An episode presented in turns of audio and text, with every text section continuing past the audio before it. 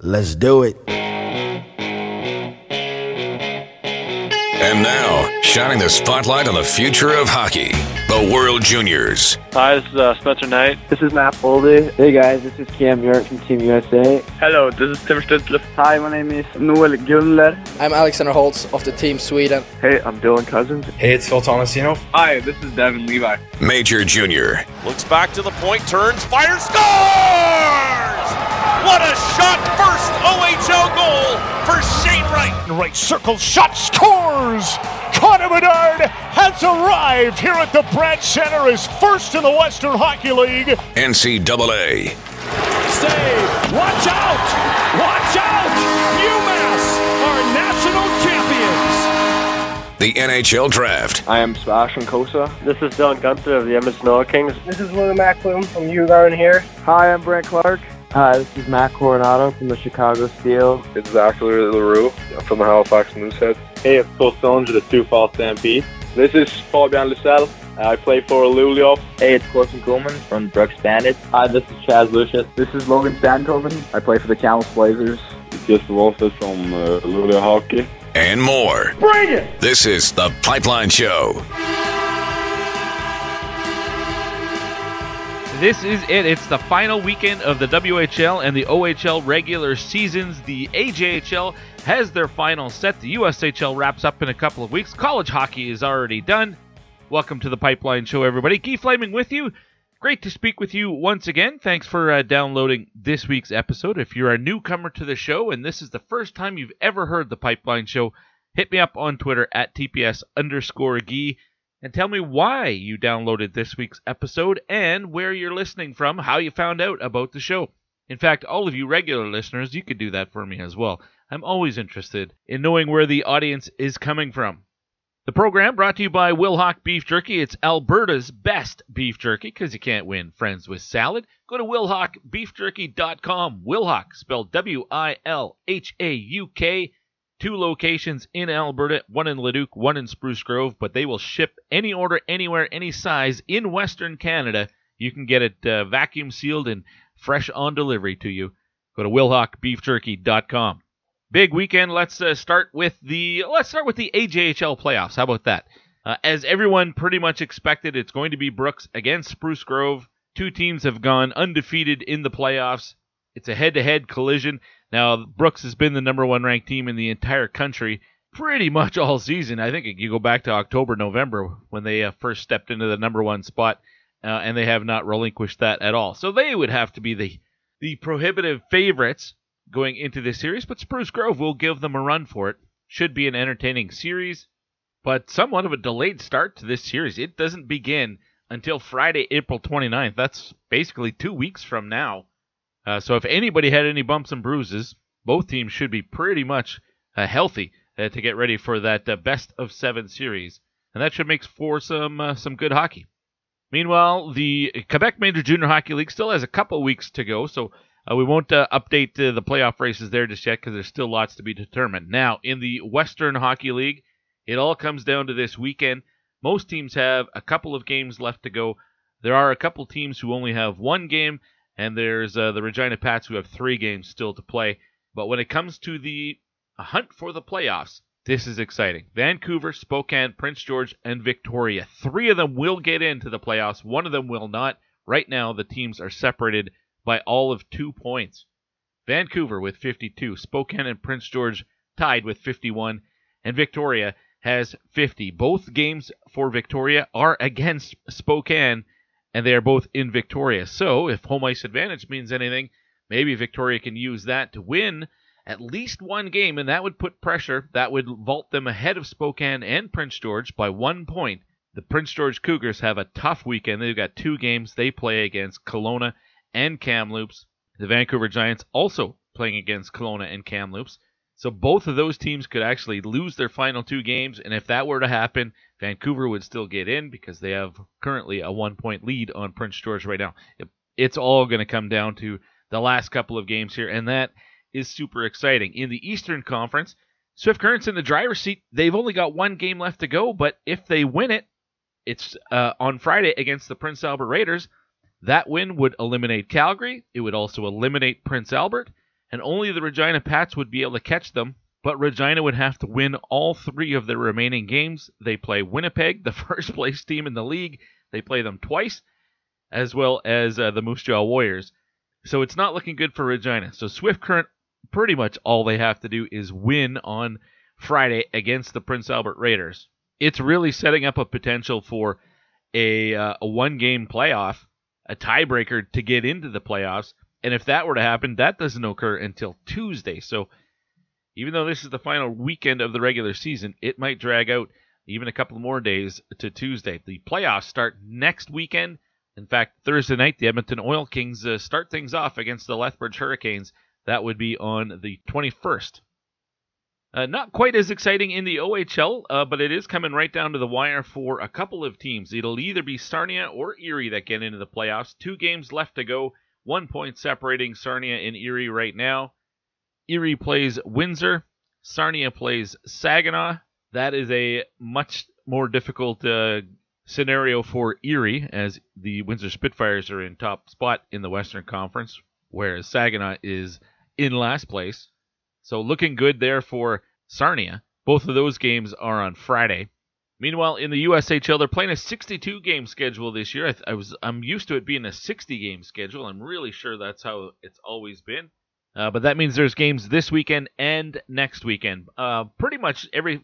Well, there's not a whole lot left to be decided. The Western Conference, we know the six teams that will be into the playoffs. A little bit of uh, determination with seeding to figure out, but we know Des Moines and Sioux Falls are not going to be participating. In the Eastern Conference, uh, Chicago and Dubuque and Muskegon have uh, locked themselves in. Youngstown is probably a win, maybe a win and a half away from doing it. Uh, Madison, Cedar Rapids, and Team USA are really the three teams fighting it out for the final two spots in the playoffs in the USHL. Now, college hockey is done because Denver won it last weekend. The Frozen Four wrapped up a 5 1 uh, victory. I don't think anybody expected that uh, it would be a lopsided score like that. Any of the four teams that were in Boston could have come away with it. Uh, it ends up being Denver, but I don't think anybody predicted that it would be 5 1. It was 1 0 for Minnesota State going into the third period with the Pioneers scoring five unanswered goals in the third to pull away. The bigger news over the last uh, three or four days for college hockey is uh, Jerry York has decided to retire. The longtime head coach in the NCAA. He coached for three programs Clarkson, Bowling Green, and of course Boston College, where he's been for the last 28 years. Uh, but that guy has been coaching Division One college hockey since uh, before I was born. I'm 51, so five decades he's been on the bench, and uh, most of that, I think, since 1972, uh, he has been a head coach. So incredible career, um, and uh, an end of an era might be underselling it there. Danton Cole is out at Michigan State. He's been fired. Frank Serratore gets a new deal with Air Force. Uh, Robert Morris, we know that program was coming back, and they are confirmed to be returning to Atlantic Hockey. Those are just some of the headlines that you can see at collegehockeynews.com. USCHO.com also has a bunch of stories as well. But I want to get to this uh, show that I have lined up for you this week. All my guests that you're going to hear from, they all join me courtesy the Troubled Monk hotline. You go to troubledmonk.com slash shop where you can find all the uh, beverages that you can order online. You can order them online, and then you can go and pick them up at your convenience. Three places in Red Deer at the Troubled Monk Tap Room, in Edmonton at the Bountiful Farmers Market, and in Calgary at the Calgary Farmers Market. And on the website, you'll see uh, some of the favorites like the Juicy Gossip IPA, the Daycation Lager. If you like the hard iced teas, they've got that. Obviously, the uh, the Mount Rushmore that's in their uh, tasters pack. That includes the Pesky Pig, the Golden Gates, the Bucktooth Belgian White, and the Open Road American Brown Ale. Just seeing a note that the Rebels Red is now out of stock. Sorry, folks. But you got a wide assortment of uh, spirits to choose from as well vodka, gin, and a variety of uh, soda beverages uh, to go along with it all. And one of the newest seasonals that they have to offer, they call it Ride for Dad. Proceeds from the Ride for Dad going to help fund prostate cancer research and raising awareness about the disease across Canada. So good on Troubled Monk for their charity work. All right, here are the four guests that I have lined up for this week's episode. We're going to start it off with an NCAA campus report. We're going to the newest campus that's uh, joining Division One hockey this coming fall, as we're officially into the off season, quote unquote off season. Uh, Rick Zombo is the head coach at Lindenwood University. The Lindenwood Lions begin play in Division One hockey this coming season for 2022-23. So we'll get to know the coach. We'll also get to know his program a bit and uh, what is laying in store for him over the next several months. Uh, Rick Zombo will lead off the show. Then we will have a pair of 2022 draft spotlight segments. Uh, for that, we're going to start in the queue with the Gatineau Olympique and big defenseman Noah Warren, who caught a lot of eyes at the CHL top prospect game. We'll get to know him better.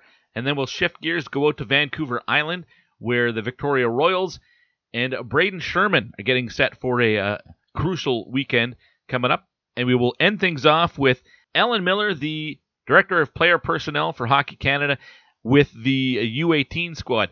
The World U18 is coming up here in uh, like 10 days. Canada just named their uh, bench staff, so we know who's coaching the team. We don't have a single player yet uh, on a roster.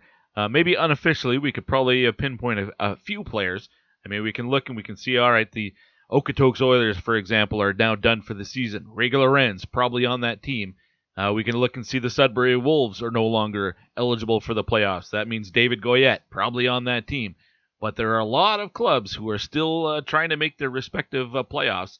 Hockey Canada won't know until Sunday night. Maybe, like I said, with the tiebreaker potentials, uh, might be Tuesday by the time they can actually finalize their team. And then they're playing in Germany starting on April 23rd. So a quick turnaround. I know, uh, in fact, some of the uh, personnel for Team Canada, they're going to be leaving this weekend to go over, including some players, but it might only be like five or six players, and then the the rest of the club will join them. So uh, let's uh, talk to Alan Millar and see exactly how challenging this situation is uh, for Hockey Canada right now. Uh, but we'll start with Lindenwood University. Rick Zombo, the head coach. Let's get to know the Lindenwood Lions next here on the Pipeline Show, fueled by Wilhauk Beef Jerky. Bjorkstrand hustles after it. Gavrikov off the point. Sillinger is first in the National Hockey League. Hey, it's Cole Sillinger, the Sioux Falls Stampede, and this is the Pipeline Show.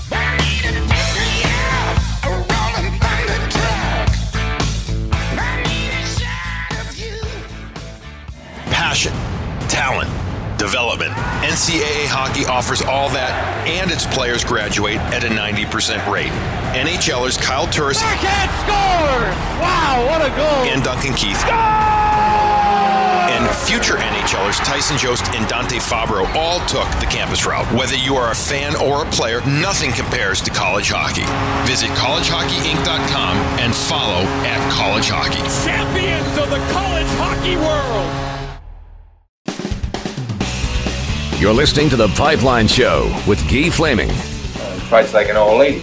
Hey, we're back on The Pipeline Show with Guy Flaming. Uh, the program brought to you by Wilhauk Beef Jerky. Yeah, that's Alberta's best beef jerky, but this is a college hockey segment. Uh, so we're uh, doing this for our the fine folks at College Hockey Inc. Uh, Mike Snee uh, will answer any questions you might have. If you are a player or if you have one in your family, there are things you need to know that you can and can't do that could affect your eligibility. So get in contact with Mike at College Hockey Inc. and they'll answer any questions that you might have. Uh, their uh, website is a great resource too, collegehockeyinc.com. All right, my guest uh, this week, uh, well, big news in college hockey circles. Now that the Frozen Four is done, we've got a national champion crowned. We can already start looking ahead to next season, and I guess the big news for next season is a new program, and that's uh, just outside of uh, St. Louis Lindenwood University, joining Division One NCAA next year, and the head coach from uh, from Lindenwood. I was going to ask you what's the, what's the team called? Rick Zombo is my guest. Rick, uh, welcome to the program. Uh, how are things in the, around Lindenwood? I imagine things are uh, everybody's pretty excited. Yeah, there's a lot going on in athletics at Lindenwood University. Our mascot is the Lions. Okay. So it's the Lindenwood Lions. There's men's hockey going Division One, uh, but also 17 other university sports are going Division One. So this has all come down in the past two months. So there's a tremendous amount of moving parts uh, as far as uh, coaches running in different directions, and also support staff and administration running in different directions. So yeah. there's there's a lot of athletics and. In good talk, but I just take care of the hockey side. How long does this? Uh, I mean, it sounds like it, it's. I've been. We've been hearing rumors about. Oh, Lindenwood's going to announce. I think COVID really kind of delayed everything, didn't it? It did. It did. So the, the backstory is so our women's program is NCAA Division One. That started seven years ago. Okay. At that time, there was a three-year mandatory hiatus put on the men's program, which is imposed by the NCAA to make certain that everything was up to snuff for their qualifications. At that time, myself and my assistant coach Mark Abney built our program along those compliances and also internal guts when it comes to recruiting and, and game prep and, and all, video everything. So we've been running that program here at Lindenwood and it's been very successful for us. At that time, we had a different president, a different athletic director than we have now. So it never got off the ground. We have a president now that uh, currently that this is his third year, uh, and an athletic director that said this is the right time and the right place for men's hockey to go Division One. So uh, you probably heard about it maybe a year and a half ago. Mm-hmm. That's when it came out, and uh, that was leaked out. That was uh, in a coaches meeting on campus with uh, just the athletic coaches in front of the athletic director. The athletic director presented it.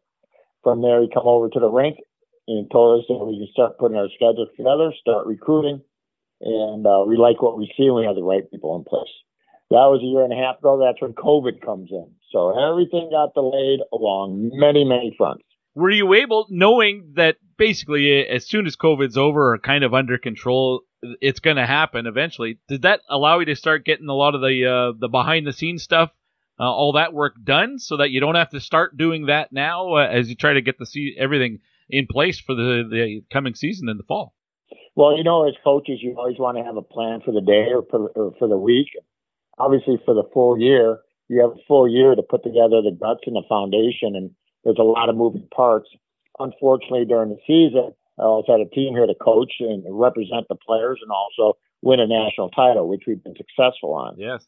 With that becomes the, the major uh, requirements of doing donations and fund drives because it's very important that your bottom line um, does not bleed, or if it does bleed, it's not profusely. So the donation drive was, was something that, uh, being a, a, person from St. Louis, at least I've made my home here since uh, 91, um, and I used to play in the NHL. I have relationships, maybe not best friends, but acquaintances that have the capacity for their donations to to, uh, to run a program. I've been primarily outside the rink. Uh, let's call it socializing. So, right. uh, socializing is uh, what I've been doing, which which actually becomes extremely taxing to me um, because my juice and my energy uh, is all inside the rink when I'm around college hockey players. Rick Zombo is my guest. He's the head coach at Lindenwood University with the Lions, a former member of the University of North Dakota. For, would have been the Fighting Sioux back then, and then uh, long NHL career with Detroit, St. Louis. Uh, ended it off with uh, Boston and uh, one season in the IHL with the Phoenix Roadrunners. Uh, in a normal season, coach, you start recruiting for next year's roster how early? Like, would you be throughout the you know the current season when you're looking a year ahead to try to get players? And has that been different this year? Because I don't know if you've been able to recruit players and say, well, next year we're going to be Division One. Are you allowed to do that? Uh, I'll start from the beginning. My philosophy in any college sport, 70% of uh, success is in recruiting. Recruiting to me is identifying and also committing players that I want to coach. So mm-hmm. recruiting is sales. It's nice to have a wish list or, or go on a shopping spree with somebody else's money, but not unless you get a commit. And then there's two sides to a commit. The player has to be uh, excited and also want to attend Lindenwood University, as does myself want to coach that player. So committed is really important. Identifying players goes on nonstop. So I've been fortunate for the past seven years. I've got five volunteer coaches that watch a ton of games. We develop a database. We, we reference a database, but it's, it's about uh, relationships and building relationships uh, to make certain that uh, when a coach does uh, assist a player or recommend a player, they know exactly where they're going and they're going to be in good hands. That's vitally important to us. Uh, that type of recruiting, when it comes to recruiting, uh, we start building a, a, database on players. That database uh, now has ventured all the way down to the 04 birth year, which is a substantial uh, amount of time put in on players, just not cut and paste off off of websites. It's right. actually watching teams, watching players, uh, get referred uh, to players, and and really constantly updating our files on players because you never know. That's actually paying off for us now because this has been going on for six years, where to have a, a backstory on players. You know, now there's an abundance of representatives, agents uh, pushing players, coaches pushing players, uh, Bridge Club mommies pushing players. Hmm. Uh, I've got a tremendous amount of friends that uh, reach out to myself through my phone, and it, it becomes cumbersome in that uh, my personality is to give everybody the, the best treatment and respect, but also I, there's a lot of filtering going on. Right. So uh, I always have my coaches next to me as far as assisting when I carry on a conversation. We could backtrack, if not pull up on film. At least we know the player that we're talking about. Um, but recruiting is everything for me. So what what had happened is unfortunately uh, we didn't get rubber stamped this year until the day of our national tournament yep. by the president. I think one of the fine qualities of any leader is to make certain that you do your due, due diligence and patience. So uh, I'm going to say as a positive trait that he's waited so long. It definitely pushes us back, uh, pushes us back in recruiting. However, if, if you respect the fact that we're not going to get blue chip players right off the bat anyway, you know, it's easy to identify the best best players on a rink. It's most important to recruit and commit players that I'm going to want to coach. So, right. Uh, that takes an awful lot of time, which uh, makes for a successful team, and it's been successful for me uh, at the previous levels that I've coached. Well, if at any point during that recruiting process it, it becomes sort of a sales pitch, you know, selling the program, selling yourself, uh, uh, and what you can provide players, and you know, the university, the environment is now an added thing, and we're also Division One. Like I'm going to use Aiden Yakimchuk, who's from our neck of the woods up here in the Edmonton area, uh, as an example. When you were recruiting him, and he this this was his rookie season. I'm not sure when you actually first reached out and talked to him, but at that point, would you have been able to say, you know, our plan is here in the next year or two to be Division One, and you would be a part of that? Are you allowed to do that until it's official that you are going Division One? Well, that that's the draw. That that's the attractiveness. We're we're fortunate enough to have a file on Aiden even during the uh, COVID year. You know, unfortunately, we had spent a, tremendous amount of time in, in Alberta watching the AJ, mm-hmm. and for them not to play her, they played a uh, I don't know a dozen games, fifty, yeah. whatever they did. Thank goodness, you know, we had a book previously on them. Then it's a matter of um, integrity, respect, uh, name dropping. Uh, I, I feel that I carry myself fairly well, but you'd be amazed at the support that the NHL Alumni Association hmm. and members of that help individual players out in need. So when you talk about a good eye for hockey players, you call it NHL player. Well, you got Colton Parayko right there playing for the Blues. He's an AJHL guy as well, and, and from our neck of the woods, he can always put a, a good word out for you. Although he's a little busy these days, I'm sure. Um, when I'm looking at your well, roster, finally winning now. Yeah, that's right. When I look at your roster, you've got six or seven Canadians. Uh, so, uh, recruiting north of the border will that be a priority for you as you try to flush out this roster uh, moving forward? It, it always is. There, there's something about a Canadian player that understands the moments of the game and how to get around the game. It, it, it is, you know, when you're playing a college schedule, you practice Monday to Thursday. Anybody can skate the drills and, and look phenomenal, but they actually be able to finish and understand the moments and recognize when, why they're on the ice. Uh, that that comes with being immersed in in the hockey world. So I feel that there is an advantage when it comes to uh, that quality of a player. Uh, but it doesn't mean I won't cross borders in the South and maybe I might find a Mexican player, right? So nationality do, does not really matter to me. Uh, I do have a, a, preference of the player that I want to recruit uh, I like to play a pro game. I like to have players that have a purpose, that have the potential to earn a paycheck. I think it's one of the greatest jobs in the world, but the hardest to attain. I think it's the most exciting way to coach as far as a college coach goes, and all players like to play that way. So um, when it comes to somebody with upside pro potential, there's not a player that say that they wouldn't want to, but they don't understand what they watch on YouTube and, and highlights after uh, goals in the NHL, they don't see what goes on in the work that goes on behind the scenes. And Uh, we're fortunate at the college level that there's a tremendous amount of time in the development through practice.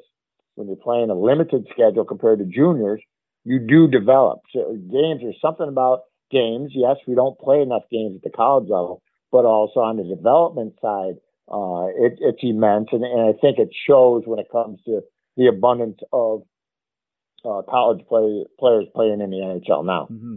Yeah, agreed completely. How many of your current roster, the guys who are playing for your club team, will carry on moving forward? Everybody who's eligible to come back, or do you have to ch- make some changes? yeah, well, at, at exit meetings, and it, it, it's the hardest part about the business. Steve.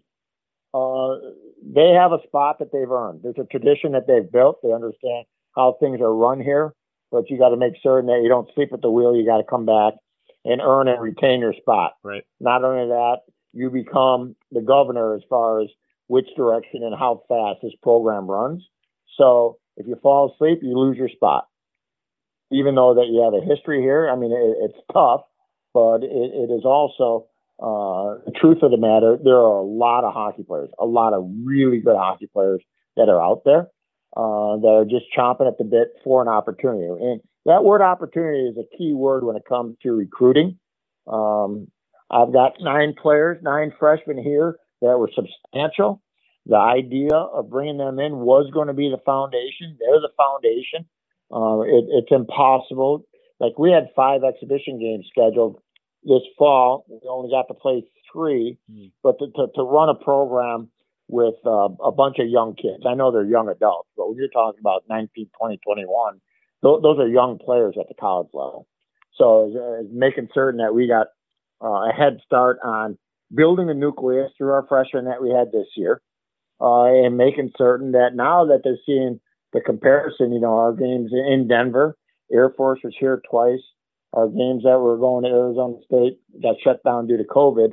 Um, they, they would give their hind teeth to play those Arizona State games as they did against Denver.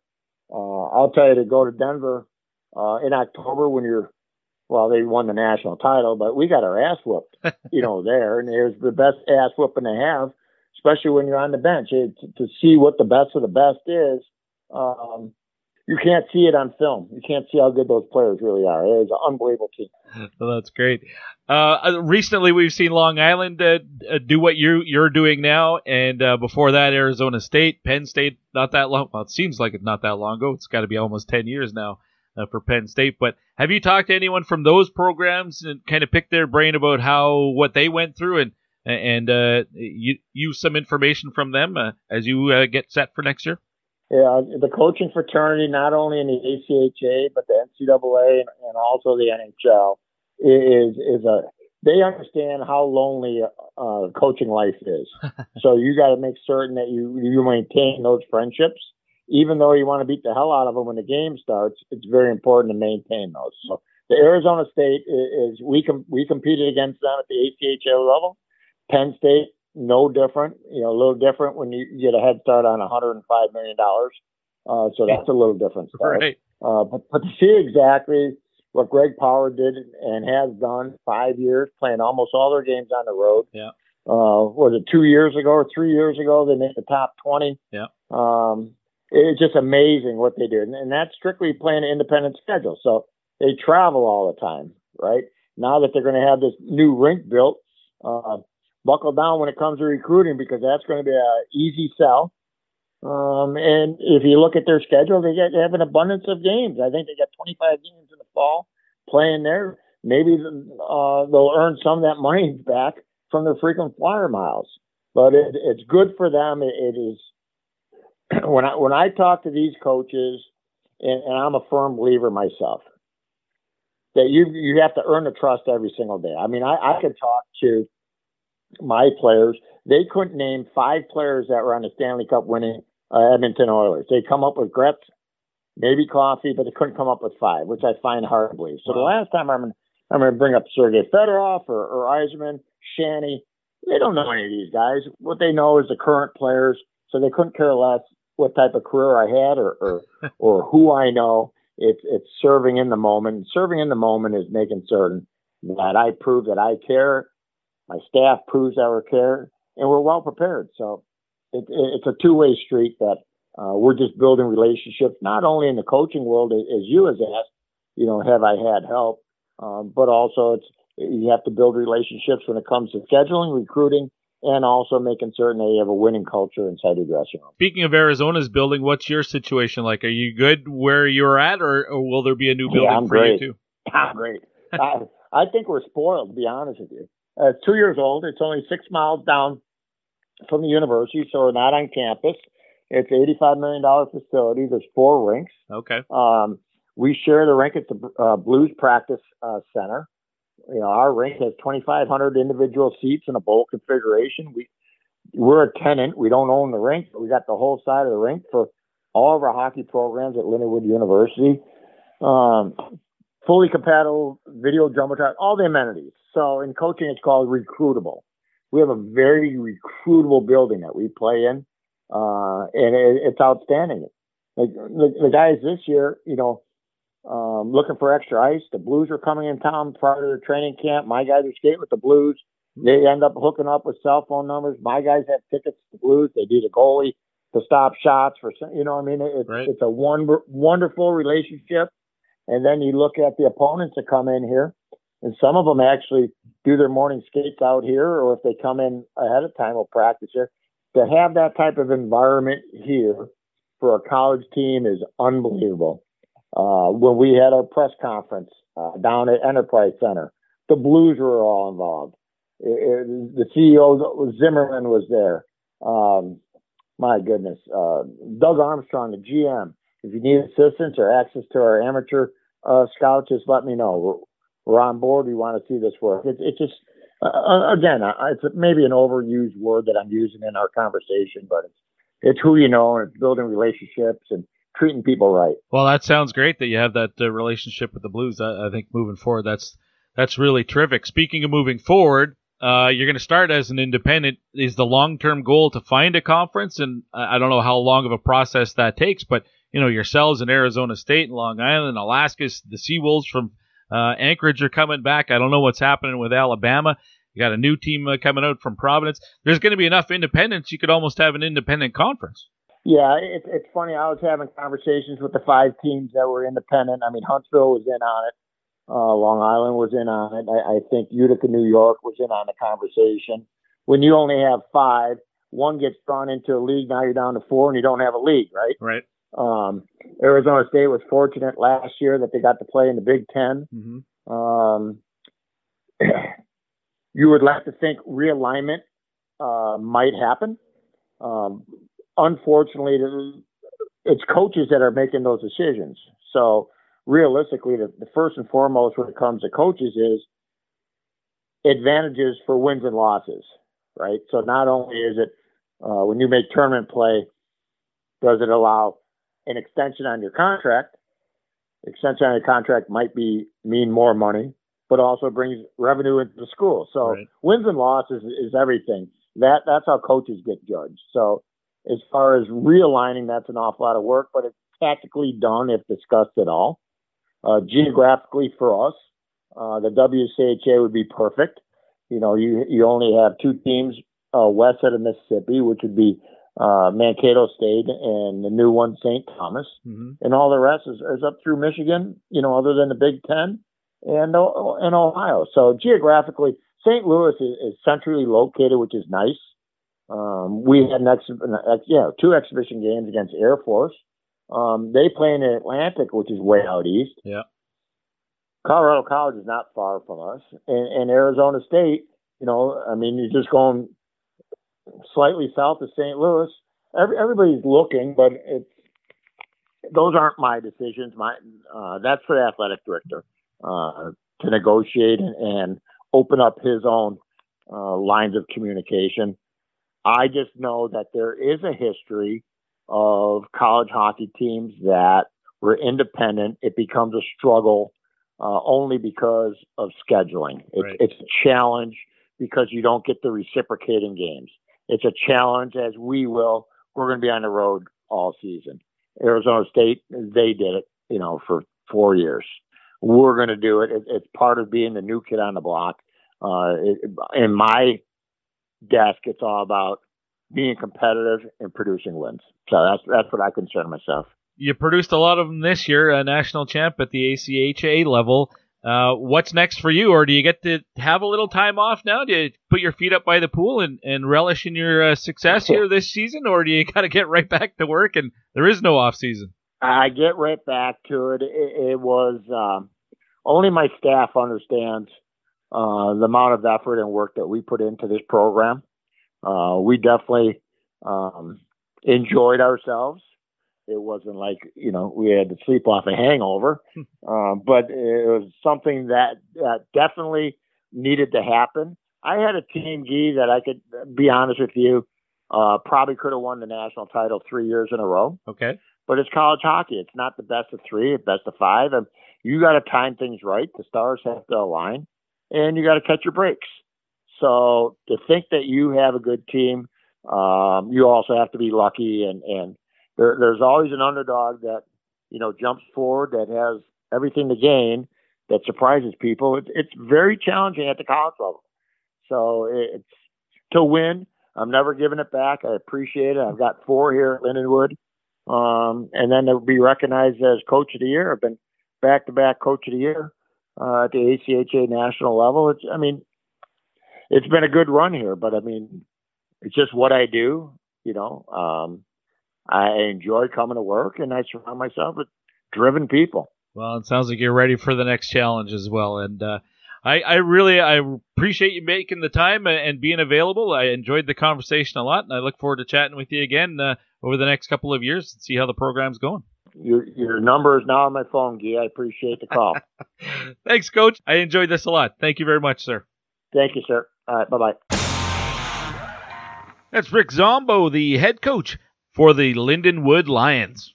That's exciting uh, to have a new program uh, once again. We had St. Thomas last season. The year before that, it was Long Island University, Arizona State, uh, beyond that, and uh, Penn State way back when. Since then, we've had some teams who have gone away, like uh, Robert Morris, but they're coming back. The University of Alaska in Anchorage, they're coming back. Alabama Huntsville, fingers crossed that the Chargers come back. And to go along with uh, the new arrival of Lindenwood, uh, the year after that, Stonehill College out of Easton, Massachusetts.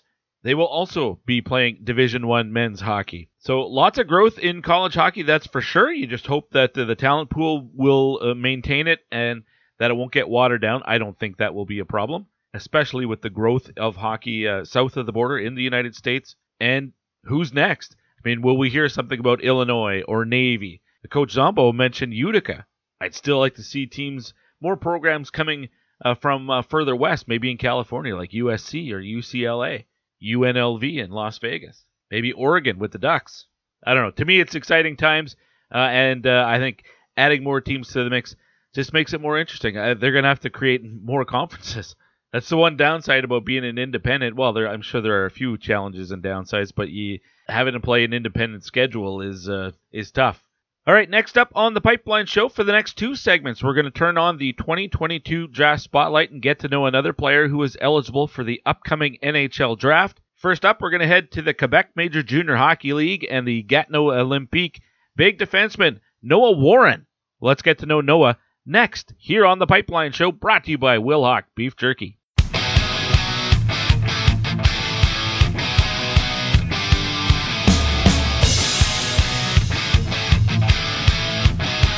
Lazarev still with the puck. Fires across and they score! Pierre-Luc Dubois on the one-timer wires it past Bo Taylor. Hey, it's Pierre-Luc Dubois from the Cape Breton Screaming Eagles, and you're listening to the Pipeline Show.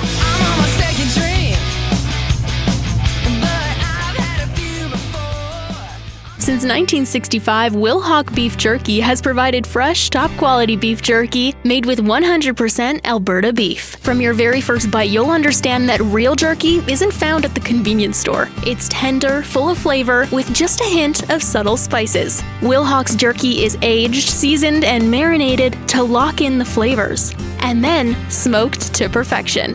Wilhauk Beef Jerky. It might just be the best you've ever tasted. Try for yourself. Search W I L H A U K today. You're listening to The Pipeline Show with Guy Flaming.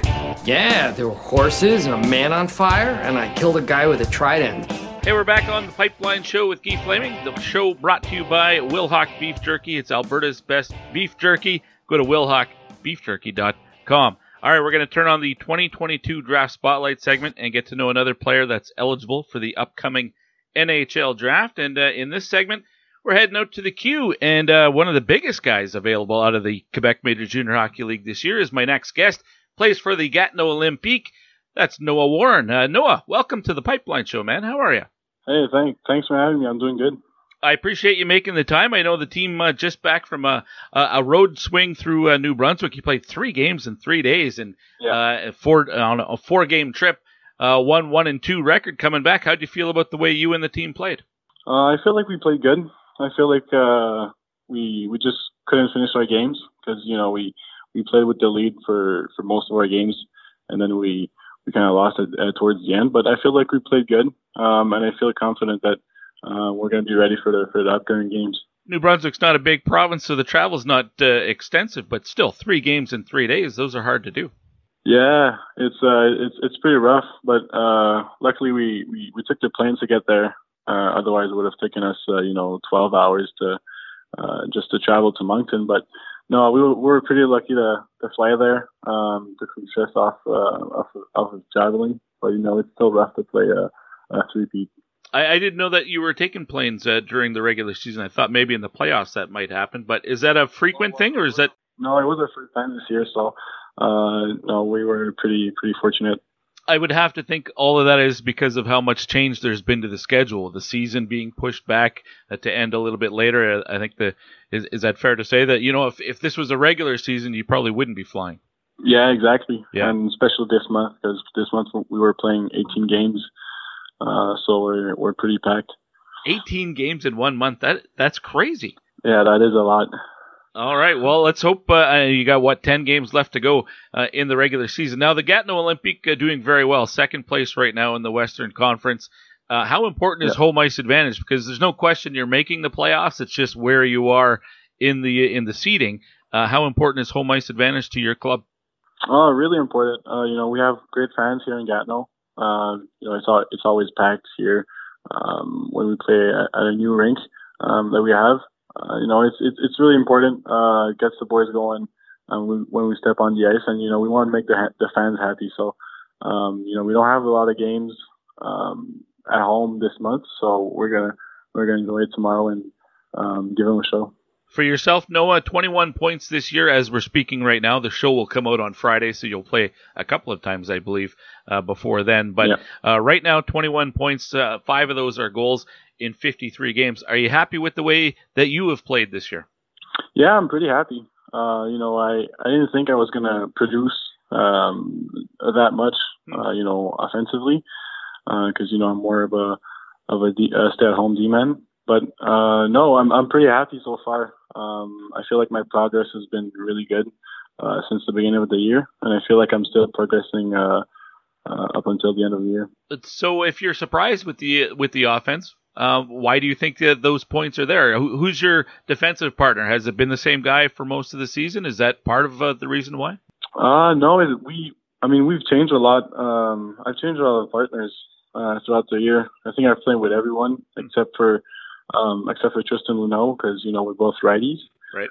But no, uh, right now I'm playing with Isaac Belliveau. Um, it's going really well, and uh, yeah, we're we're we're feeding each other.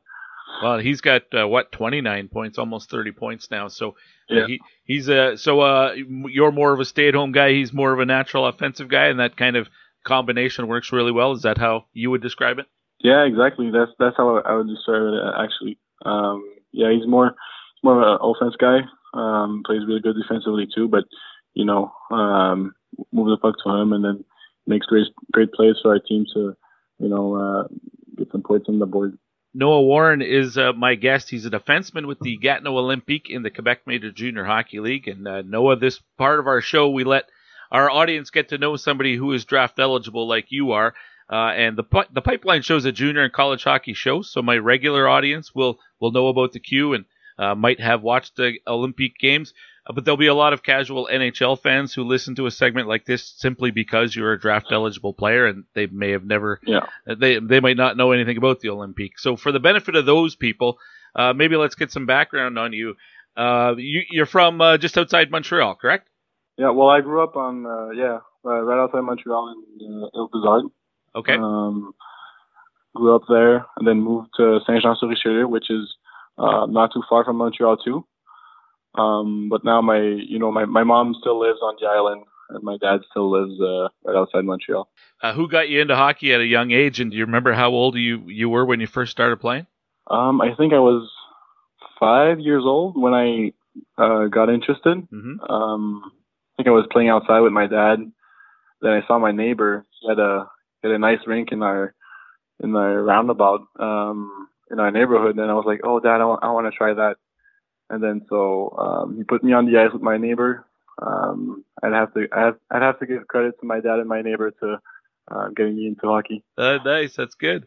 Uh, you're a defenseman. Have you always been uh, on the blue line, or did you try other positions when you were younger, up front, or did you throw the pads on? Uh, I I did throw the pads on uh, when I played mag hockey, mm-hmm. um, but no, it wasn't my style. Um, I was a big guy, you know, when I was young too, so I uh, tried playing forward too. I didn't really like it, so I I just stayed stayed back home and on defense. I see. Okay. The, the the time that you played in net was it just one game, or did you try it for you know a little while? I I tried it for a couple games, but it, it didn't turn out good. I think. Uh, all right, you're a, a, high pick in the uh, Quebec Major Junior Hockey League uh, draft. Uh, what eighth overall, I believe, back in 2020. Yeah. There's some pressure that goes along with that, I would assume, because the the team obviously is expecting big things. They used a, a high pick on you, and the fan base will expect that you're going to be a difference maker. Uh, but uh, most players tell me that nobody expects more from them than the player themselves. Uh, is, is that a similar thing for you? Yeah, exactly. Um, I feel like I put a, a, lot of pressure on myself, which is which is a good thing too. Um, uh, but with the fans and everything, you know, we that year we had uh, four four high picks in the draft. We had the number one, the number two, number four, and me number eight. So um, yeah, for sure there's going to be pressure there, but uh, you know the fa- fans are super nice. Uh, we get good feedback to players, so um, no, it's it's it's fun. That, that's some crazy high end talent on your club. Then you know this year is going to be a good year. Next year might even be a better year for your club as you yeah. that that core group uh, grows together. Yeah, no, exactly. Uh, plus, we have uh, other talented players, you know, like uh, Zachary Dean, um, who got drafted for uh, first round for uh, the Vegas Golden Knights. Um, we got a lot of uh, a couple of other guys that are drafted too. Um, uh, yeah, no, we're gonna be good in uh, next year, um, and you know we're still we're still gonna try for to make a push for the cup this year. Well, how has your uh, your performance, uh, your development evolved here over the last couple of seasons? I know last year was such a difficult year for everybody because of COVID, uh, but you had four points in 29 games. We mentioned 21 points in 53 games. So the offensive side of your game has started to develop a lot more. Even said you were surprised yeah. by that, but overall, how what else has changed for you? Uh, I feel like I feel like I just gained confidence um, from you know in my rookie year to my second year. Um, you know, uh, being around uh, older guys and you know talking to Louis, my coach, a lot about that. Um, you know, I just probably more gained more confidence, um, and uh, you know I was more uh, I was more loose on the ice. I was uh, I was more comfortable. I know when I ask a lot of players about the, the, the draft, some guys will tell me that they try not to think about the draft at all. They don't want to be yeah. distracted by it. There are a lot of players though who tell me they actively seek out to see all right, these guys have me ranked here, and these guys, well, they don't have me ranked very high, but these guys, they like me a lot. And they use that as motivation. Uh, what about for you, Noah? Uh, well, I, I, I try not really to to look at that, uh, you know, think about it. But you know, with all the uh, my friends and my family and all the outside noise, everybody's talking to me about it. But you know, I I, I use it as motivation uh, as I see that I uh, have continued to to climb up the rankings um, I use it as motivation. So I'm like, oh, okay, I'm I'm doing good right now, but you know, there's still uh, spots I need to improve. So yeah, uh, it, I try not to focus on, on it, but uh, you know, it's it's always going to be there. So um, there's always going to be a little bit of pressure. Well, and then uh, so not just the rankings, but then you get to go to a, a thing like the CHL Top Prospect Game, uh, and I imagine that yeah. was uh, that was a, that would have been a thrill. I would have to think. You know, it's the last couple of years have been difficult, and uh, you know to get an opportunity to play in that, and they had to move that uh, earlier from earlier this year as well. So even just to get it in was a, a success. But uh, what was that experience like for you? Oh, that was that was super nice. Uh, you know, I was able to share it with two teammates as well. Mm-hmm. Um, you know, it, was really fun. Um, met met a couple guys uh, that you know I've played with uh, when I was when I was younger. Uh, you know, super great great experience. Um, you know, I I got to I got to play with the 40 best um, in, in in the country. So yeah, it was a great experience and uh, it was really fun. Uh, now you mentioned that there are still aspects of your game that you want to work on. Um, can you share those with us? Yeah. I, I, I, I, want to ask you about your strengths and what you think you're the strongest at, but I'm interested to, you know, I, I always like it when a player is able to uh, tell me where they're weaker or uh, where they're still trying to improve on as well. Yeah, well, you know, just you know, small small details um, that every player player has to has to work on them. Uh, I have to work on that, and then um, I'd probably have to say um, faster and uh, better decision making for, for the next level because hmm. I feel like my my decision making is good for the Q, which is a, a, a, good fast league, but you know the NHL is a way faster league, so I'm I'm going to need to continue and improve on that. Well, certainly one advantage you have. Most players will tell me they need to get bigger and stronger. Well, you're already six foot five, and what are you weight wise? 214, 215, 220 ish? Maybe by this yeah, point. Yeah, 215. Yeah. I mean, you already have that uh, check marked. Uh, you said you've always been a big kid. So, like in school, were you always like the biggest guy in your class? Yeah, I was. I was. But I, I, I love working out, so um, it, that's probably why I'm, I'm, I'm heavy too. All right. Well, for those of us who haven't had a chance to watch you play outside of the top prospect game that was uh, on TV across the country, but uh, how would you describe yourself as a player? I mean, uh, when you're that that size, I think most people are hoping that you play with a certain level of physical play. Yeah, I'm a hard, I'm a hard to play against D. Um, love to play physical. Uh, you know, I, have a good skating ability, so I, I I'm pretty pretty good skater. Um, and on defense, I'm I'm I'm really good. I'm a good lockdown G. Uh, Montreal area guy. Did that mean you were a Habs fan growing up, or were you cheering for someone else? Uh, I was.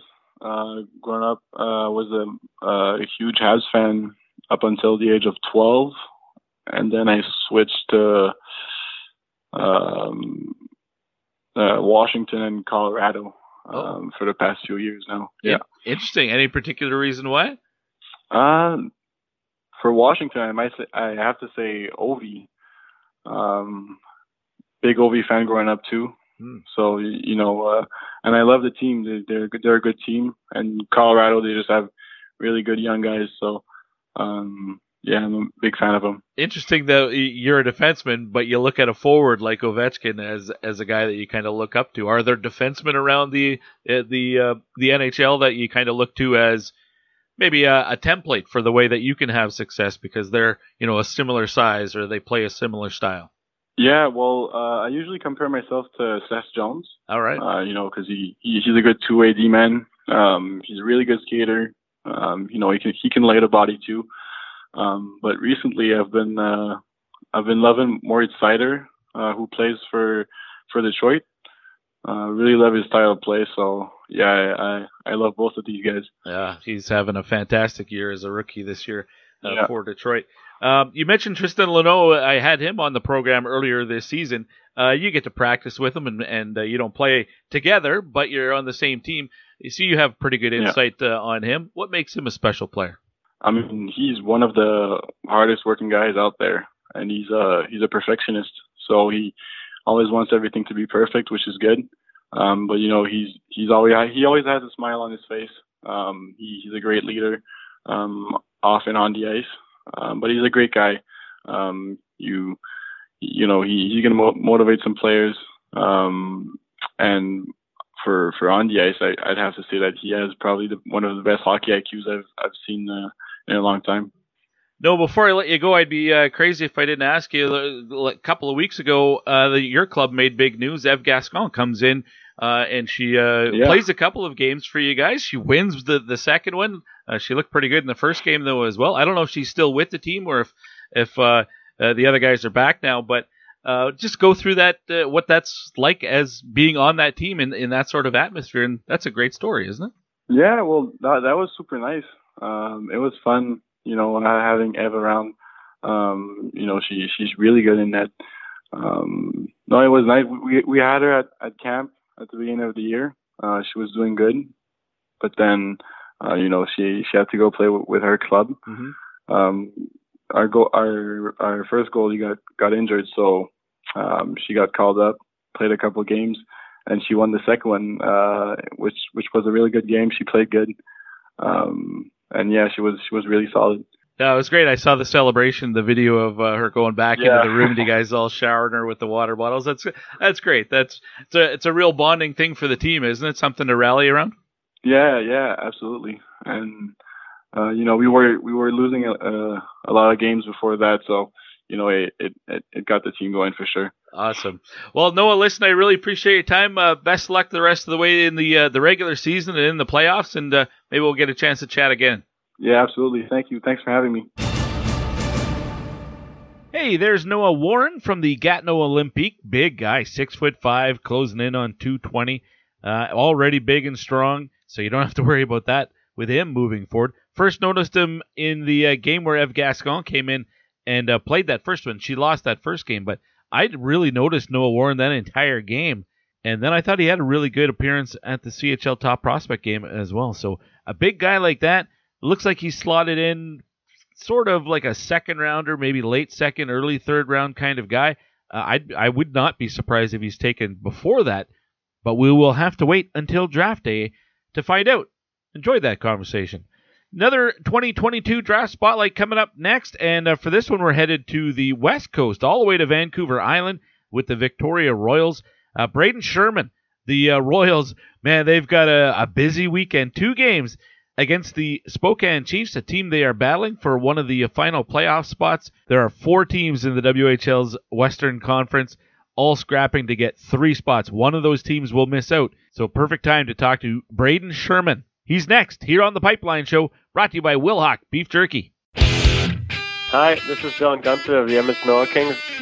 And he'll lead out three All Kings. Riley Sawchuk three on through through neutral ice. Sawchuk gains the line, floats it in front for Guenther, charging down. Guenther and it scores! I didn't think they'd find a way to make that work, but it does. Dylan Guenther tucks it home. It's 6-3 Edmonton. And you're listening to The Pipeline Show. WHL playoff hockey returns to Rogers Place. And your 2022 Edmonton Oil Kings playoff passes are on sale now. For only 129 a seat, you get access to every home playoff game the Oil Kings play. And the more we play, the less you pay. Be there as NHL first rounders Sebastian Cossa, Kaiden Guhle, Dylan Guenther, and the powerhouse Oil Kings chase the crowd. Edmonton Oil Kings playoff passes are on sale now. Great family entertainment at Rogers Place all WHL playoff long starts at just $129 a seat at oilkings.ca slash playoff pass. You're listening to The Pipeline Show with Guy Flaming. Hello there. Hey, we're back on the Pipeline Show with Keith Flaming, the program brought to you by Wilhauk Beef Jerky. It's Alberta's best beef jerky, and you can get it anywhere in Western Canada, but there's only two locations. They're both just outside of Edmonton, but you can get it shipped to you if you're in Western Canada. Any order, any size, anywhere out west, uh, just contact uh, Trent in Leduc or uh, Trevor in Spruce Grove. That's WilhaukBeefJerky.com.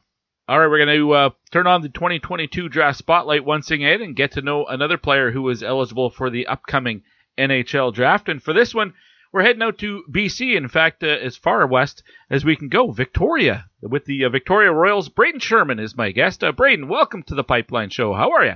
I'm doing great, thank you. Well, I appreciate you being available. I know this is a, this is a big week for for you and for the Royals. In fact, end of the WHL's regular season and uh, playoff implications on the line. Uh, quite the finish. Three teams in the WHL's Western, four teams in the WHL's Western Conference scrapping for the last three playoff spots this weekend. Everybody's separated by all of two points. You happen to play one of those teams twice this weekend, so you got destiny in your own hands. Right now, if the playoffs started, you'd be on the outside looking in, uh, uh, sitting with 50 points. But you got Spokane twice this weekend. Uh, I guess I'll put on my Captain Obvious hat, but this is a pretty big weekend.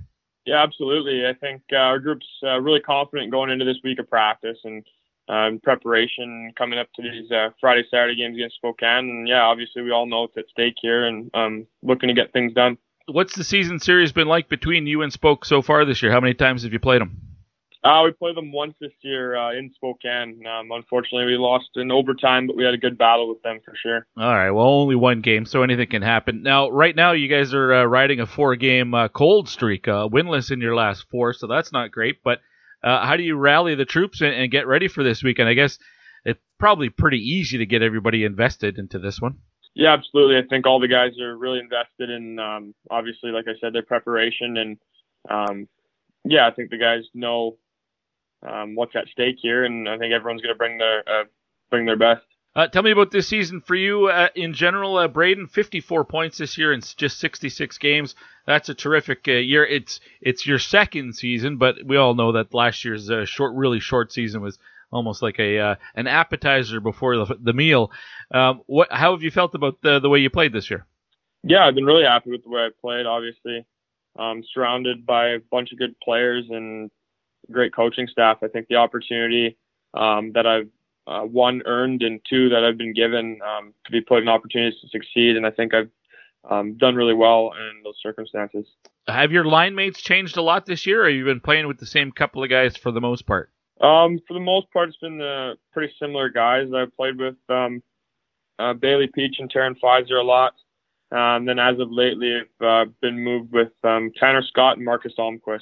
Okay, I, I know uh, the team uh, got Tarun Fizer back sort of after the season had started, and, and uh, it, no coincidence. I think there was a, a pretty nice boost for everybody uh, to see him back in the room. He's a he's an impact guy for you. I mean, 47 points in 33 games. Oh, absolutely. Tarun's a great guy to have on our team. We're really happy that uh, obviously that he came back and a uh, great leader for us. And yeah, like you said, a great player as well. You mentioned Bailey Peach, and that's another great story. I mean, a guy who was playing in the queue the last number of years, and suddenly he's uh, paratrooped into your backyard, and seems like he's a, a natural fit. I, I, don't know if anybody knew him or what sort of relationship or how you know how long it took for him to feel comfortable. But uh, man, that's that's a great story too, the way Bailey has played for you. Yeah, absolutely. Uh, Peacher's uh, a great character guy, and obviously him coming over has helped us like a lot this year. And um, yeah, he's a real fun guy to have around the room too.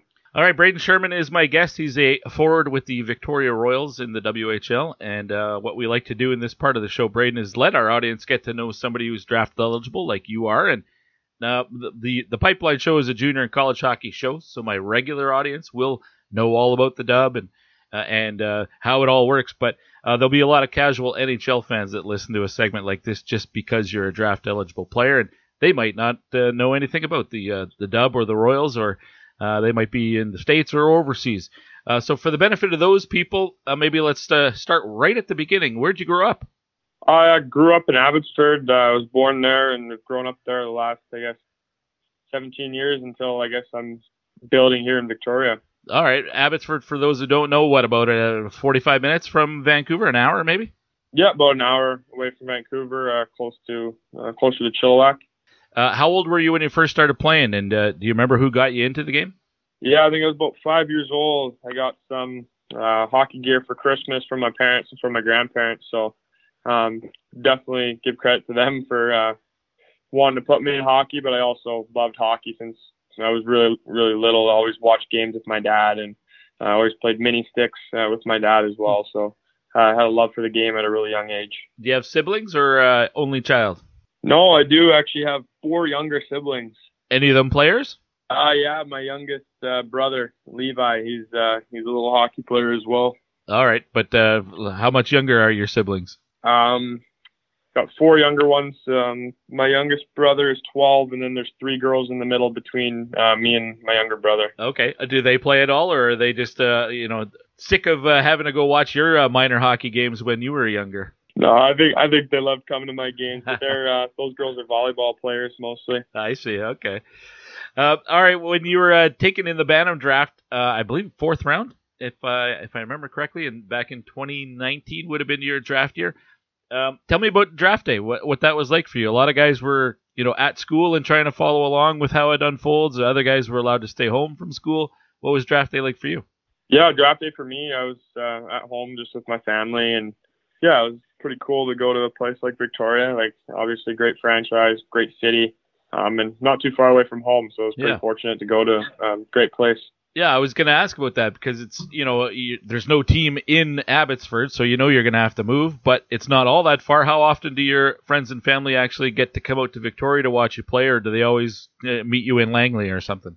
Yeah, no, my family and they came to uh, I guess all the games at the Langley Event Center there with the Giants, so I'd meet them at all those games, have family come out, and then yeah, they've also made a few trips out to Victoria, which has been uh, really great to see them.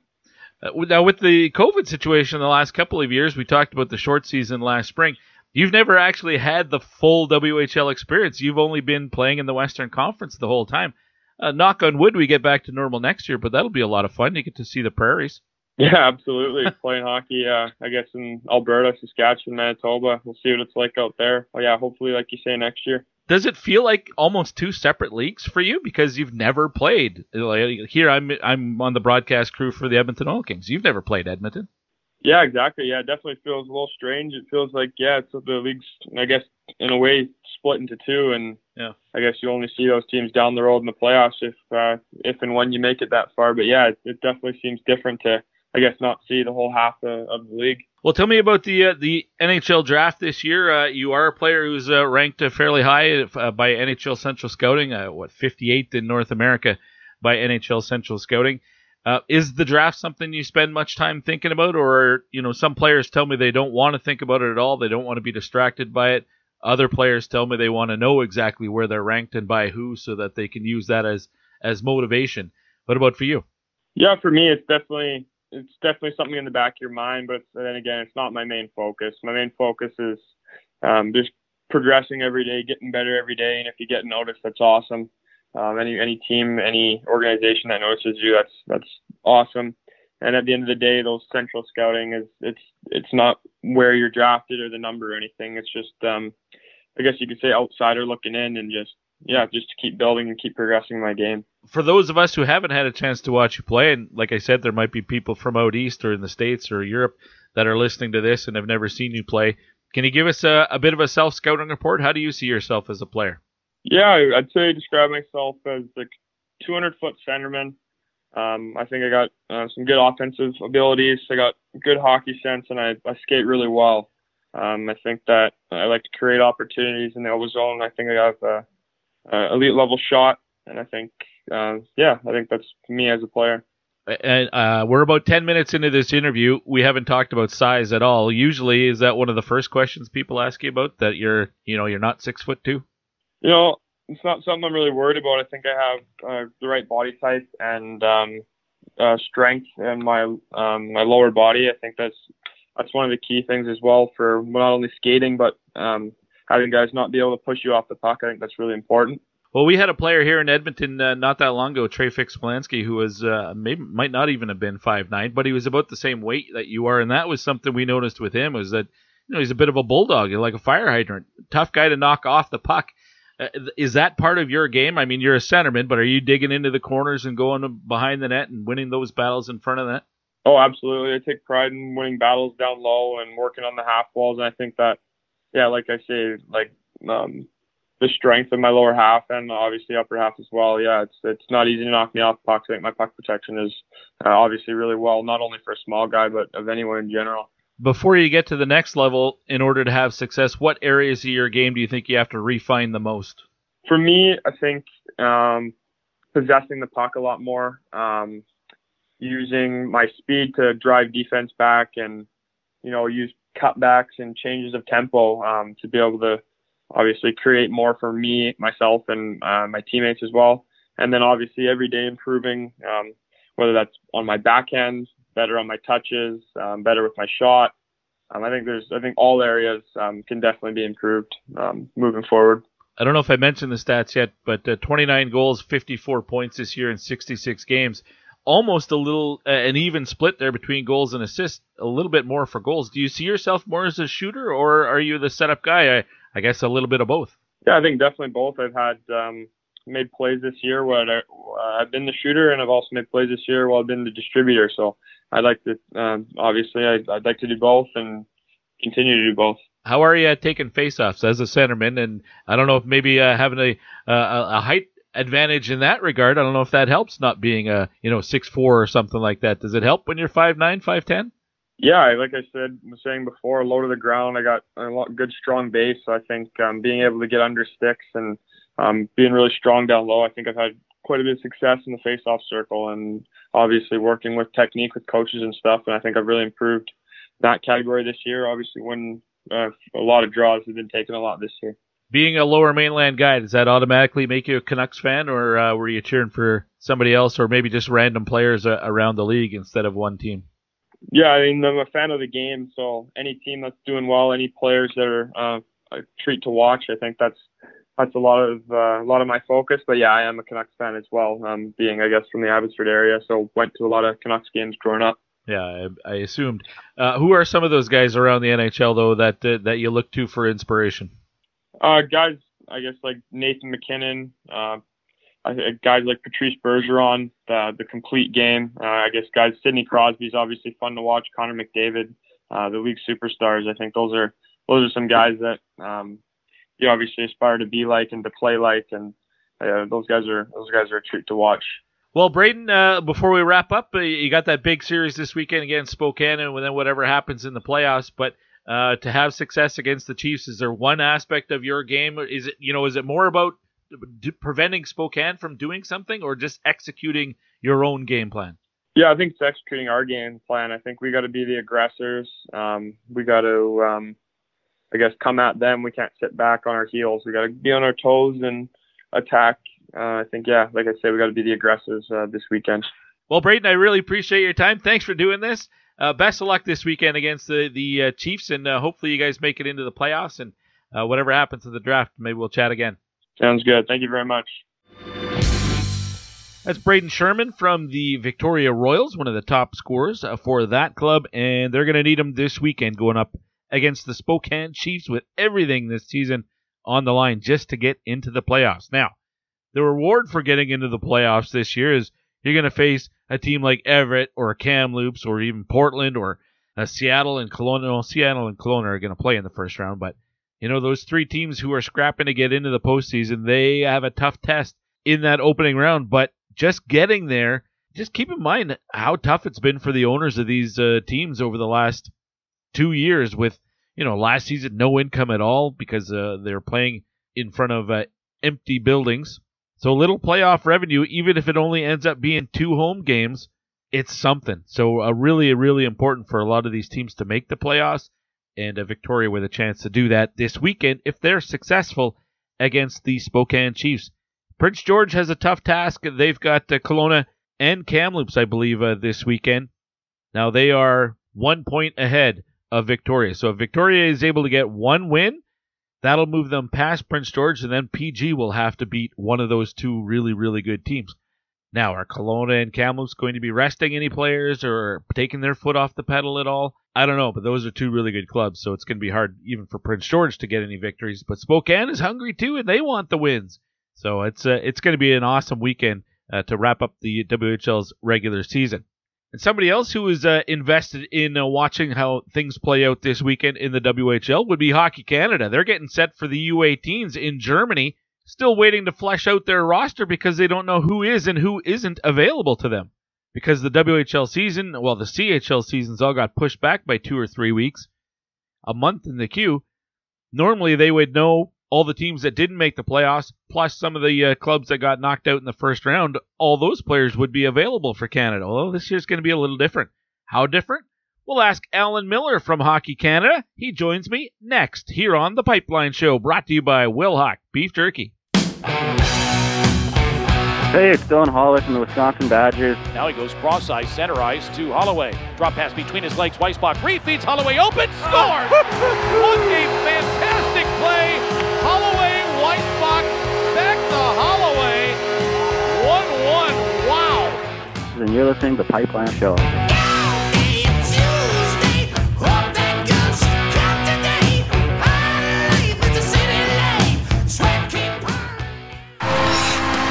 Five time Alberta Junior Hockey League champions, the Spruce Grove Saints, are back and welcoming fans to the Grant Fuhr Arena for the 2021 22 season. A community minded Junior A hockey organization offering affordable family entertainment. Tickets to Big League Hockey at affordable family rates range from 9 to $15 with free parking and some of the best food and drink specials in town. For more information on tickets and how you can become a partner, go to sprucegrovesaints.ca. You're listening to The Pipeline Show with Guy Flaming. Look, Guy, we have to stay strong. If you don't stand with your fellow Canadians, then you are a rat. Don't call me a rat, buddy. I'm not your buddy, friend. He's not your friend, Guy. I'm not your guy, buddy. He's not your buddy, friend. I'm not your friend, Guy. We're back on The Pipeline Show for one more segment. In this week's episode, the program brought to you by Wilhauk Beef Jerky. That's Alberta's best beef jerky. Go to wilhaukbeefjerky.com. That's W I L H A U K beefjerky.com. All right, the uh, World U18 Hockey Championship uh, is being held in Germany in about 10 days from now. And uh, Team Canada getting ready to head over, but they don't have a team yet because the CHL seasons aren't done. All we know so far is we've got a, a coaching staff and a, a management group, and uh, one of the members of that management group joins me now. Alan Millar, welcome back to the Pipeline Show. Alan, how are you? I'm good, Guy. Thanks. It's always a privilege to, to join you. Oh well, that's flattering. I, will I'll accept that. Uh, the, I guess the news so far is you do have a coaching staff. Uh, that being announced uh, here on Thursday this week. Uh, Nolan Baumgartner is uh, the the bench boss, and uh, you've fleshed out the the rest of the staff as well. Um, can you give us a, a brief synopsis on why Nolan's the right guy and, and who else joins him? Yeah, I think uh, we were able to put t- together a, real diverse staff in terms of their experiences across the National Hockey League, American Hockey League, uh, U Sport, CHL, and uh, uh, IHF, uh, and you know national teams and international events. So, um, you know, Nolan obviously uh, played at a high level, played on two World Junior teams, knows what it's like to put on the jersey. Uh, went into coaching right after his career and uh, in the American Hockey League, and then four years with Travis Green in Vancouver.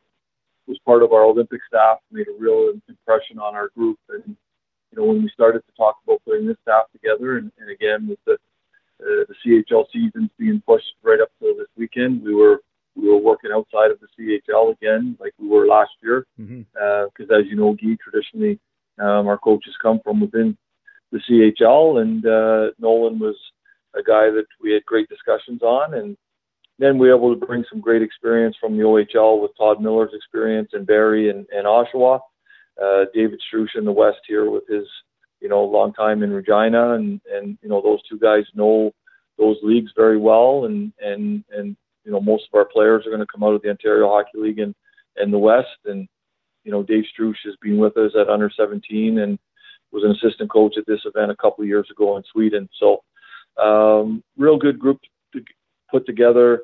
Uh, bring Corey Chevry in uh, uh, from our national women's team to to work with this group, and she'll do a lot of the eye in the sky work and pre-scouts, and and then Brad Brad Kirk, Kirk, Kirkwood, um, you know, again from our national women's program and experience with the Calgary Dinos and the Calgary Hitmen uh, to round out our staff as goalie coach. So, a uh, real good group. They've been uh, hard at it here today in terms of their preparations now I just have to get them a roster. Yeah, exactly, and and that's the challenge right now. And as you mentioned, because the CHL seasons have been pushed back a couple of weeks for the Dub and the OHL, a full month back for the uh, the Quebec Major Junior Hockey League. You kind of mentioned it.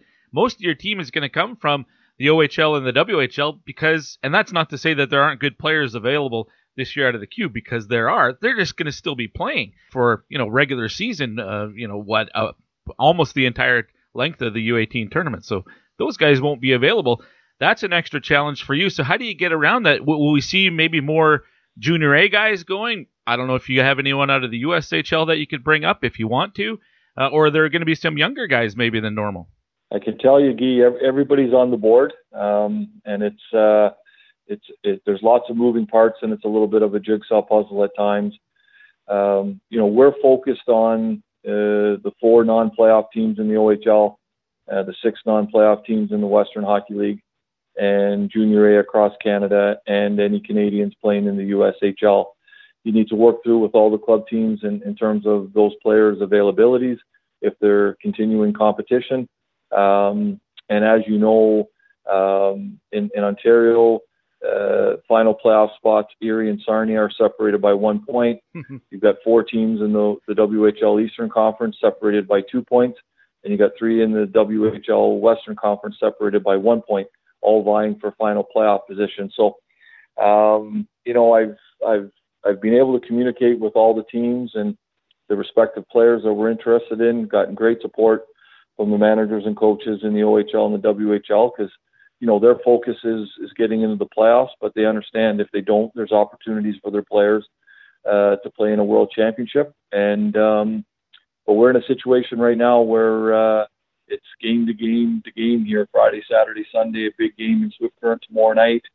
Um, you know, uh, you know, following uh, all the races, uh, you know, to try and get uh, get our final roster together. So uh, right now we've um, you know we've got plans for our first group of players to travel to Germany Sunday night, and we'll have some players available as of, of Saturday, and then we've got a second group going over Monday night, and we'll get on the ice and get ready for our opening game the 23rd. A worst case scenario, if there's a, a, tiebreaker scenario that happens in the WHL, and very well could be one or two of those this year with the, the races as tight as they are, I think those would go Tuesday, right? So that could really throw an extra wrench into the mix. Yeah, and, and and what our plan is, and we have contingency plans around those tiebreaker games, is you know if there's any teams that are playing in those tiebreaker games that have players of significance for for our team, then we have you know we have no choice but to wait. And uh, so we have a contingency plan uh, for flights to um, to Germany on the the 20th. Uh, we're prepared to to get players out of Toronto, Calgary, Vancouver, um, if that happens. And uh, um, that's just uh, it's just the way it is. You know, it's uh, uh, you know we knew with the COVID pauses during the year that uh, there was the potential for leagues to be backed up. We're very respectful of the CHL wanting to have a traditional 68 game schedule, and now that we've gotten back to somewhat normalcy and and, and good on them. Uh, you know, the under 18 dates didn't change to accommodate uh, our plans or what happened in the CHL, and we need to do the best that we can to, to try and ice a competitive team. Can you confirm for me that uh, the late 93s, although they'll be uh, 93s, the late 2003s, man, I'm getting old, those guys aren't eligible to play this year? They, uh, they're first time eligible for the draft, but is it only 2004 birth years and younger? Yes, yes. No, uh, no late 03s are eligible. It's uh, predominantly a 2004 tournament under, you know, uh, the definition of under 18, I guess, right. is the 2004 age group. Um, but I anticipate that we will have uh, a number of 2005s uh, on our team. Uh, again, it's just the nature of uh, the, the, the availability of players, and uh, but there's also you know quite a few very good 2005s that that could be available to us, and and and we'd have to give those guys an opportunity. So um, that's where we're at. I'm joined by uh, Alan Millar from uh, Hockey Canada. He is the director of player personnel uh, for Hockey Canada and uh, a longtime uh, personality in the personality. I don't know if that's the right word, but uh, you got a great personality. Some would say that, G. Some would say a personality for sure. I'm sure the officials in the WHL might say that and worse. Longtime uh, GM with the uh, the Moose Jaw Warriors and around the WHL. let's put it that way. Um, the, the, biggest challenge for you guys is going to be trying to come together as a cohesive unit on the ice in such a short time frame, isn't it? Uh, how do you get around that? Well, I think you get around it with simplicity. I think uh, we've talked a lot about the coaches and you know in terms of our preparations and and uh, you know we can't make this you know real complicated. We're going to be bringing 25 young men together from you know numerous different teams, different leagues. Um, so, you know, our coaching staff is prepared in terms of, you know, obviously we'll have plans in terms of how we want to play and, and systems and those types of things. But uh, simplicity is going to be a key. We really believe that this is going to be about, you know, relationships and communication, getting 100% buy-in, making sure that everybody feels part of this. And, and I think at the end of the day, Guy, that we, you know, we always feel as Team Canada that you know we have a chance to win and we can be better just because of the jersey we put on and uh, and and we're going to need that to ring true uh, with this group. You know, we see it uh, time and time again. Um, you know the level that the players can get to in terms of their commitment and their work ethic and and humility uh, when they get to our national teams and uh, and uh, hopefully that uh, is something we'll rely on and something that our players will relish and uh, and we'll be able to come together as soon as we can. The, the, the you know the thing about this tournament when you consider it's traditionally a 10 team tournament with relegation, it's mm-hmm. an 18 tournament this year without relegation.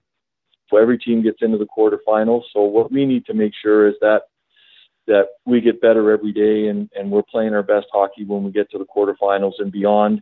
You know, what happens in the preliminary round is what it is. It'll take some time for our group to get to, to come together.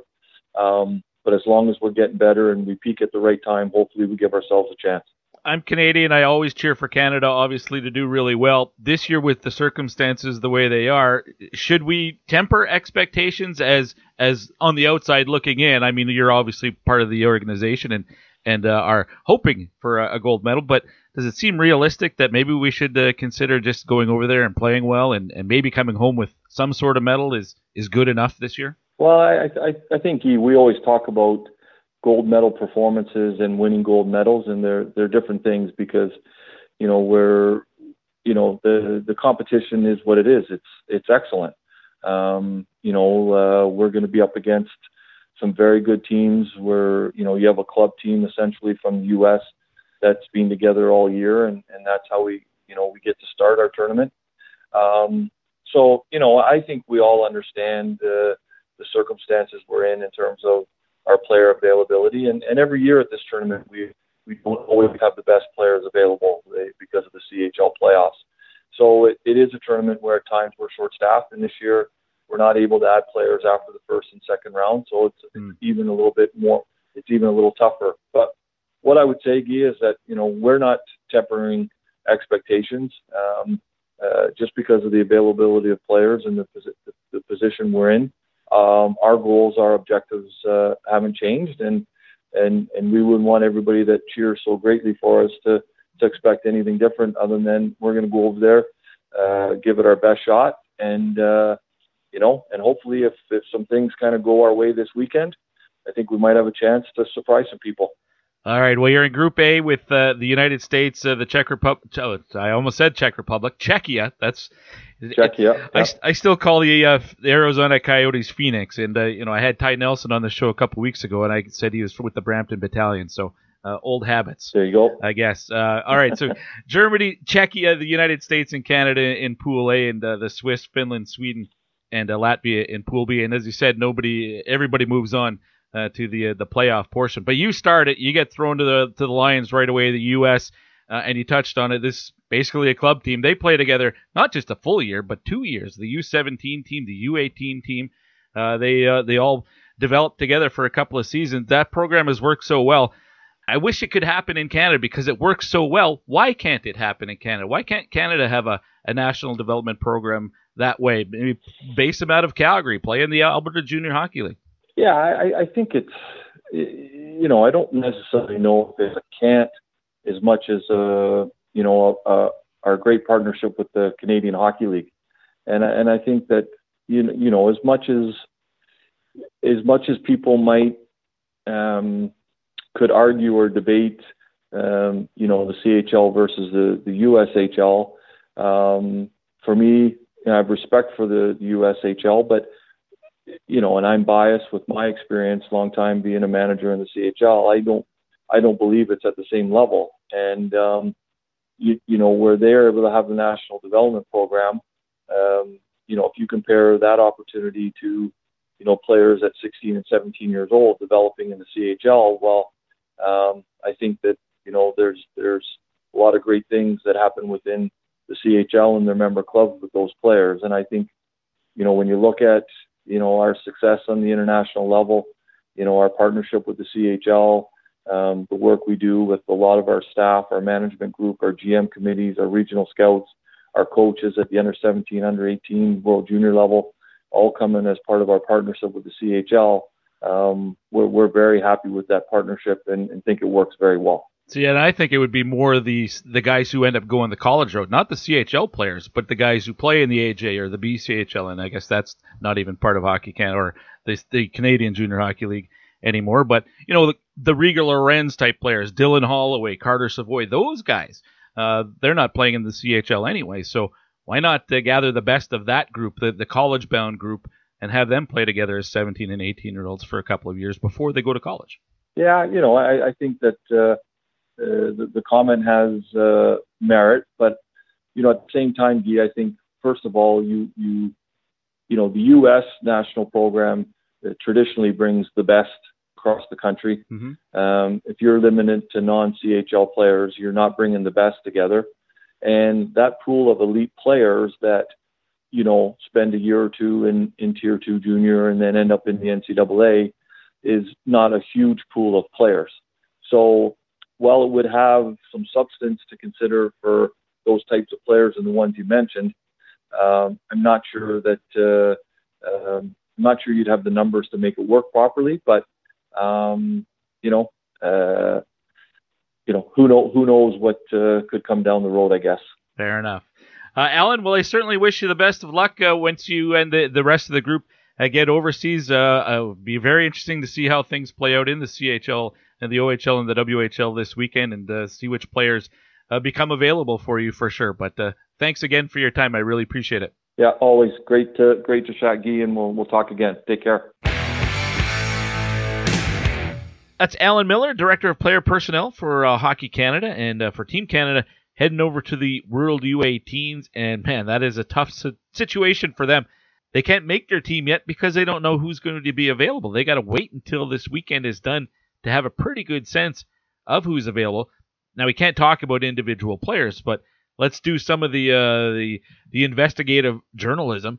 First question is who's the goaltender because Tyler Brennan's too old. He's a late '93 late 2003. Uh, so is Mason Beaupit. So really, Reid Dyck is the guy that comes to mind.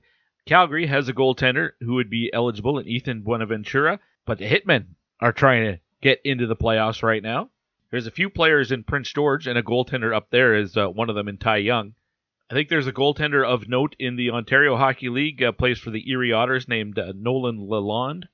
But Erie is, you know, they got two games left. They're one point out of a playoff spot in the OHL's Western Conference. So uh, that's uh, not a guarantee that he's going to be available. Personally, I think the team that uh, Hockey Canada, they'd never say this, but if there's a team they're cheering for to not make the playoffs, I'd have to think it's the Swift Current Broncos because the Broncos, you can make a pretty good argument for at least five players from uh, Swift uh, to be almost guaranteed to be on this team, including Reid Dyck, a goaltender who was at the CHL Top Prospect game, and uh, you know coming away from that event was the talk of the game. If the Broncos, who only have one game to go, but they are currently in possession of the final playoff spot, they play Prince Albert. If they win that game, there's a you know a really good chance that they're going to be the team. I think uh, I'd have to pull up the standings again, but uh, that might even get it. Well, it wouldn't be official yet because they got to wait for Regina. The Pats still have three games to go on the weekend. Uh, but let's say the Broncos do miss the playoffs. You're going to have Reid Dyck. You're going to have obviously Owen Pickering on the uh, the blue line, and a number of forwards. I, I would think you would see Josh Filmon and Matthew Ward for sure. Probably Josh Davies. And I know there's some buzz about Connor Hvidston. You'd have to think there's uh, two or three players with the Prince George Cougars as well. So all of these teams, though, still alive. And man, that worst case scenario, there could actually be a tiebreaker on Tuesday night. We might have to wait that long until Canada is able to pick their team. And all of that said, I think one of the biggest question marks would be if the Regina Pats don't make it. And right now, I mean, they are, I would say, a long shot to get in because they're going to have to have uh, success uh, this weekend against the Winnipeg Ice in a pair of games, especially if Swift Current wins their game against Prince Albert. Uh, but let's say hypothetically Regina doesn't qualify for the playoffs, Connor Bedard would be eligible to go. But has it, you know, is it a case of been there, done that at this point? I mean, he stood out in the U18s before. It's not actually his draft season yet.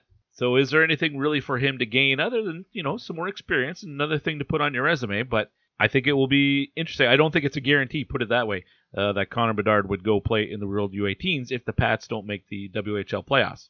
If I was betting, I would say that he would, but I don't know that it's a lock. So lots to consider there for uh, Alan Millar and uh, the rest of the management group with Hockey Canada. Well, that's going to do it for this week's episode of the Pipeline Show. I appreciate all of you tuning in and downloading this week's episode. If you're a patron and you've been listening throughout the week, because all of these interviews are up on the Patreon page uh, before the full episodes are released to the general public, well, thank you for your continued support. Really appreciate that. If you want to become a patron, you go to patreon.com slash the pipeline show. Patreon is spelled P-A-T-R-E-O-N dot com slash the pipeline show. Next week on the program, well, we'll know who uh, is on Team Canada's roster. We'll also know who has qualified for the playoffs in the OHL and the WHL. The AJHL finalists have been determined now. It's going to be Spruce Grove against Brooks, so you might be able to take a, a, a closer look at that series. And I believe I have uh, Mike Snee from College Hockey Inc. lined up as well. So lots to get to next week. Between now and then, get out and enjoy the long weekend if you uh, can. Watch some junior I was going to say college hockey, but the college hockey season is all done. Watch some junior playoff hockey. How about that? And then you and I can talk about it next week right here on The Pipeline Show, which is brought to you by Wilhauk Beef Jerky. Till then, my name's Keith Flaming. See ya.